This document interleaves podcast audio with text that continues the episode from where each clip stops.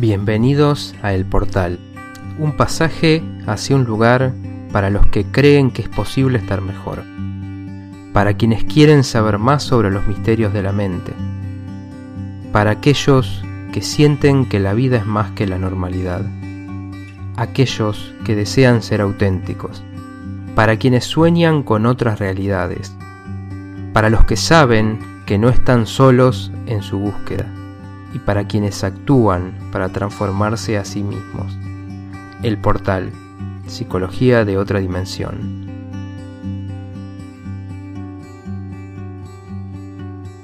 Bienvenidos al episodio número 2 de El Portal. En el primer episodio hablamos de ser uno mismo, un término que decíamos muy amplio que es necesario repasar porque en realidad es muy profundo. En este programa nos vamos a introducir en otro término igualmente generalizado y amplio como el de conócete a ti mismo.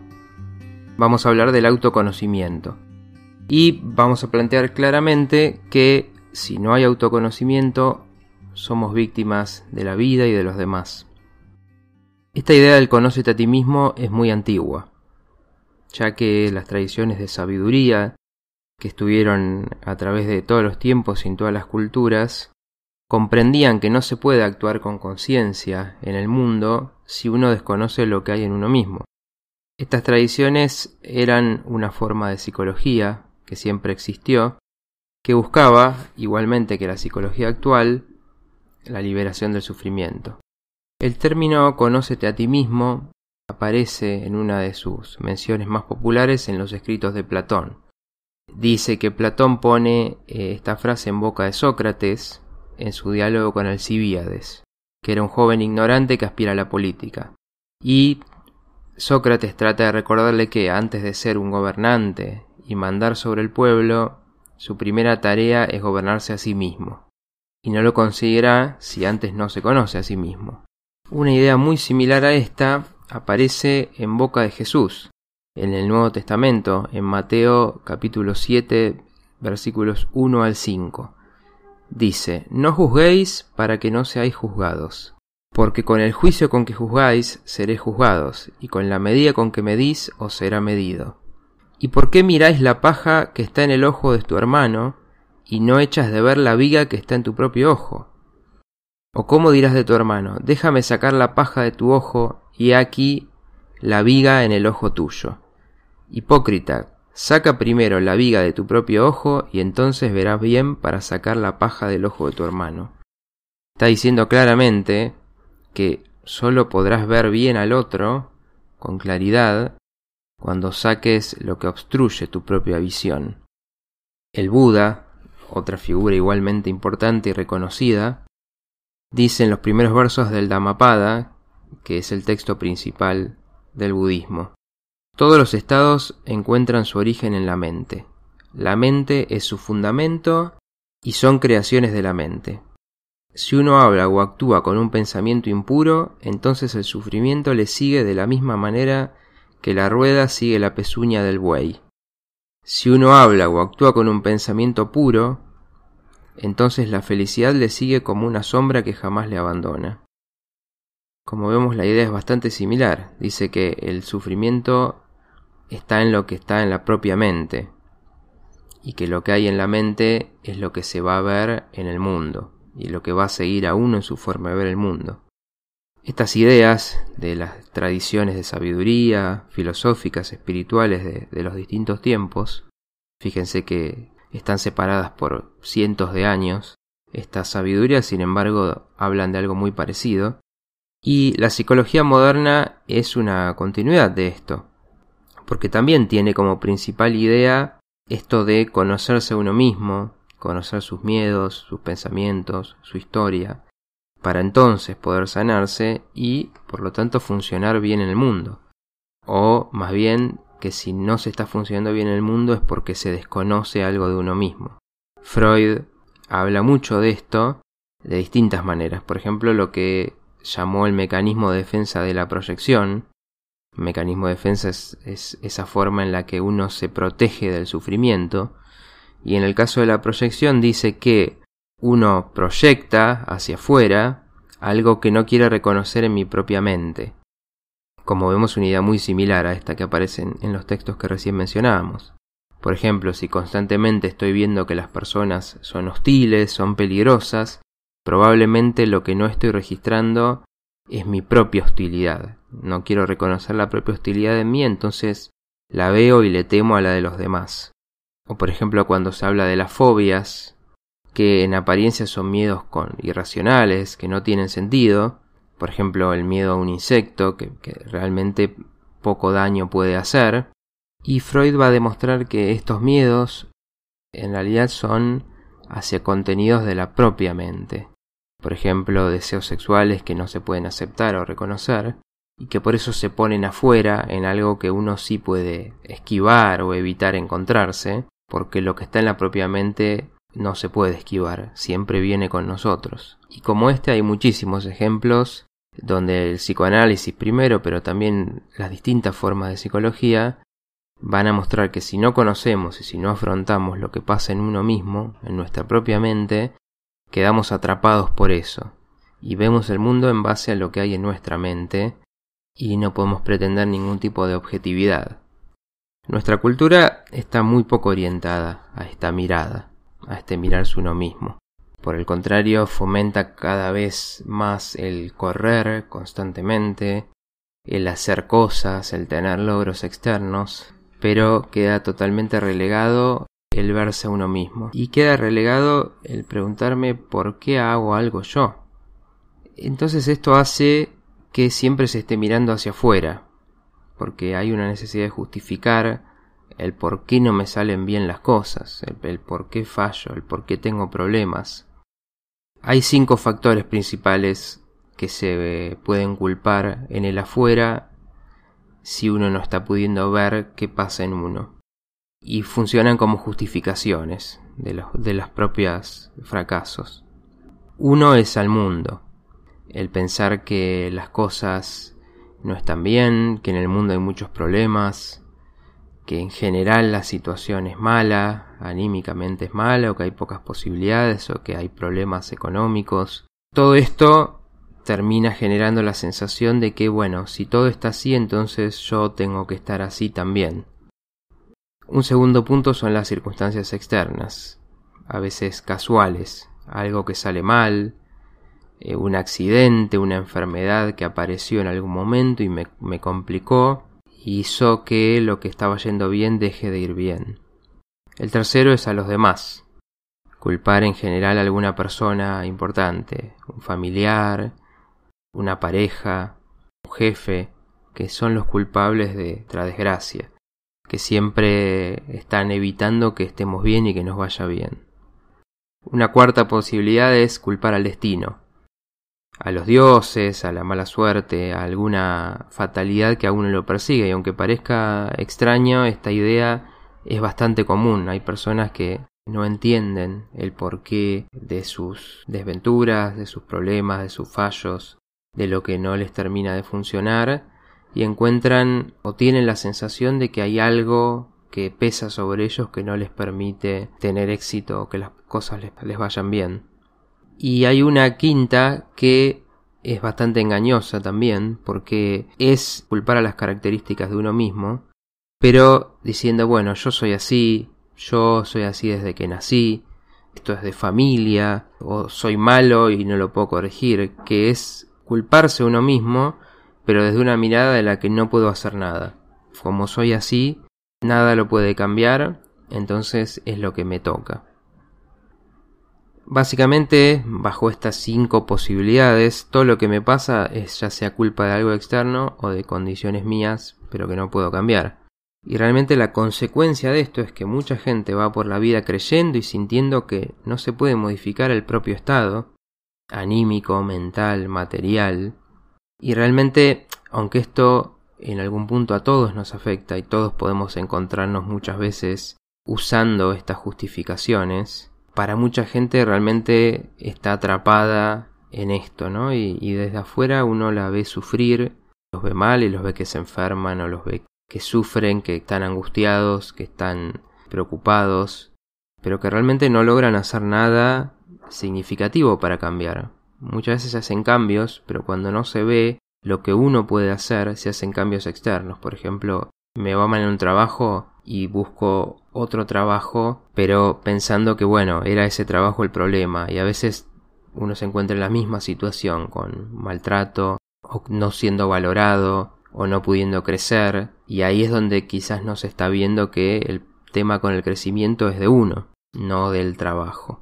O a veces se busca escapar de las personas, escapar de una persona, que evitar una persona con la que tuve problemas y después nos encontramos que tenemos el mismo tipo de problemas con las personas en otros lugares o con nuevas personas. Esto está mostrando que hay algo en mí, en el vínculo, que no estoy pudiendo descubrir y resolver. Si no se hacen estos cambios de fondo, es muy probable que se vuelvan a encontrar las mismas circunstancias en otras situaciones. Por supuesto, esto no quiere decir que el contexto y el mundo no nos influya. Nos influye de muchas maneras. Hay situaciones muy terribles donde realmente es difícil sobreponerse.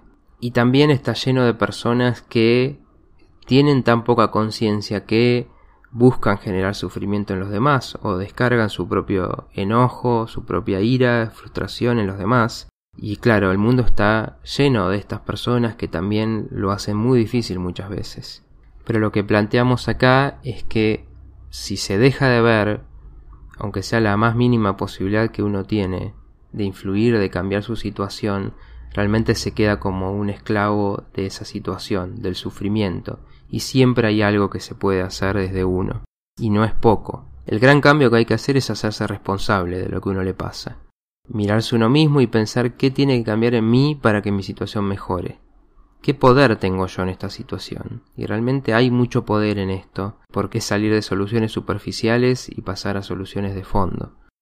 Conocerse uno mismo es un camino largo, y hay muchas posibilidades de, de cómo encarar este proceso. Implica el hacerse preguntas y acá quiero dar algunas nociones de por dónde se puede empezar este camino y cómo la psicología muchas veces lo encara. Lo voy a hacer en cuatro puntos. Primero es darme espacio. Como decía antes, nuestra cultura cada vez da menos espacio para esto. El nivel de información, de ruido, de estímulos lo hace cada vez más difícil. Y una buena pregunta es cuando me quedo solo, si venzo ese impulso de no hacer algo en particular, ¿qué me pasa? ¿Qué siento en ese momento? ¿Qué pienso? Tomarme ese tiempo de mirar hacia adentro. También preguntarme qué me está costando, qué dificultades tengo, qué es lo que yo no estoy pudiendo hacer, o qué sueños y anhelos tengo, qué objetivos tengo que con el tiempo dejé de lado, que sentí que no se podían hacer. A veces sirve contarle esto a alguien de confianza, hablarlo, o herramientas como llevar un diario o como escribir esto cuando, cuando estoy pensando en, en qué me está bloqueando, ayudan a generarse ese espacio. La psicoterapia, por supuesto, es otra de estas herramientas que buscan lo mismo, generar ese espacio para pensarse y mirarse. Básicamente prestar atención a mi lado de las cosas, no poner el foco principal en lo que está afuera. Un segundo punto una vez que nos damos este espacio, es definir el problema. ¿Qué es lo que me hace mal? Porque muchas veces si no se lo puede nombrar, lo que hay es una sensación molesta, una angustia general que parece aparecer en todas las situaciones y poco que se puede entender. Muchas veces sirve identificar áreas de conflicto. Por ejemplo, lo que más me afecta está en las relaciones en general, en las amistades, en los vínculos, está en la pareja, está en la sexualidad, está en objetivos que no estoy pudiendo cumplir, que pasa el tiempo y cada vez los veo más lejanos, está en no encontrarle sentido a mi vida. Cuando uno puede identificar un área, está mucho más cerca de ver qué se puede hacer con eso. Preguntarse también cómo llegué a esa situación. ¿Es algo que sentí siempre o que empezó en algún momento? Muchas veces así se identifican situaciones donde algo empezó o empeoró de una manera que uno puede encontrar que quizás tenga que ver con, con ese momento. A veces una gran pérdida, una frustración, una situación traumática son el disparador. Un tercer punto es identificar cuál es la emoción o el sentimiento predominante en lo que me está pasando. Enojo, tristeza, rencor, vacío, soledad, miedo, desconfianza, qué es lo que más siento y lo que de repente me aparece en todas las situaciones. Las emociones son una buena guía porque cuando me doy cuenta de qué estoy sintiendo, reconozco que eso es algo mío. Yo lo estoy sintiendo más allá de las situaciones. Las situaciones nos generan cosas muy distintas a cada uno. Pero si reconozco que esa emoción está en distintas situaciones, me acerco también más a ver qué me está pasando. Darme cuenta que ese sentimiento quizás está tiñendo a todo el mundo y hace que lo vea. Si estoy enojado, vea muchas situaciones que considero que me generan bronca. Si estoy triste, ver situaciones que deprimen, de las que no hay esperanza. Y generalmente las personas evitan conectarse con las emociones porque cuando uno reconoce una emoción particular, el paso siguiente es, bueno, ¿qué hago con esto? ¿Qué me está queriendo decir? Y entonces hay que actuar para solucionarlo. Por ejemplo, si estoy enojado todo el tiempo, tengo que reconocer que detrás de ese enojo, con todo y con todos, probablemente haya algún enojo más profundo, más antiguo muchas veces con alguien importante, que quizás haya un enojo que no puedo dejar ir, que no puedo perdonar, y eso se está reflejando en muchas personas que quizás no sean las principales responsables. O si tengo que reconocer que estoy triste la mayoría del tiempo. Muchas veces ahí está el miedo a que esa tristeza me invada. Si la reconozco, si reconozco que no es culpa de mi trabajo, que no es culpa de de algún amigo que no me llamó o de esa persona que me gusta y no se interesó en mí. Entonces hay miedo a que esa tristeza me invada, que tome todo de mí y que crezca, y no poder detenerla. O si reconozco que el miedo está en mí, tengo que hacerme responsable de que yo estoy teniendo ese miedo y que hay situaciones que tengo que poder enfrentar, sin culpar a nadie. O si la emoción principal es un rechazo, un disgusto conmigo mismo, tengo que reconocer que me estoy valorando poco, que estoy buscando la aprobación de los demás de cualquier forma, o que estoy evitando enfrentar situaciones porque siento que no puedo, siento que me falta capacidad, entonces tengo que reconocer que soy yo el que tengo que cambiar en eso.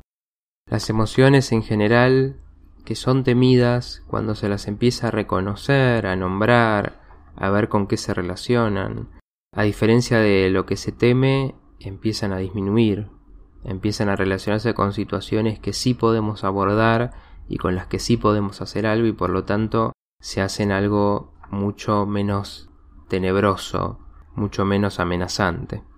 Y un cuarto punto que se puede abordar en este conocerme a mí mismo es un cambio de perspectiva. Las cosas no son rígidas, que no son siempre iguales que nosotros no somos siempre iguales, vamos cambiando con el tiempo, no somos los mismos en la adolescencia que en la adultez, por ejemplo, y que algo que en un momento me está afectando y me está costando, en otro momento no tiene por qué ser así, que las habilidades y las capacidades se aprenden.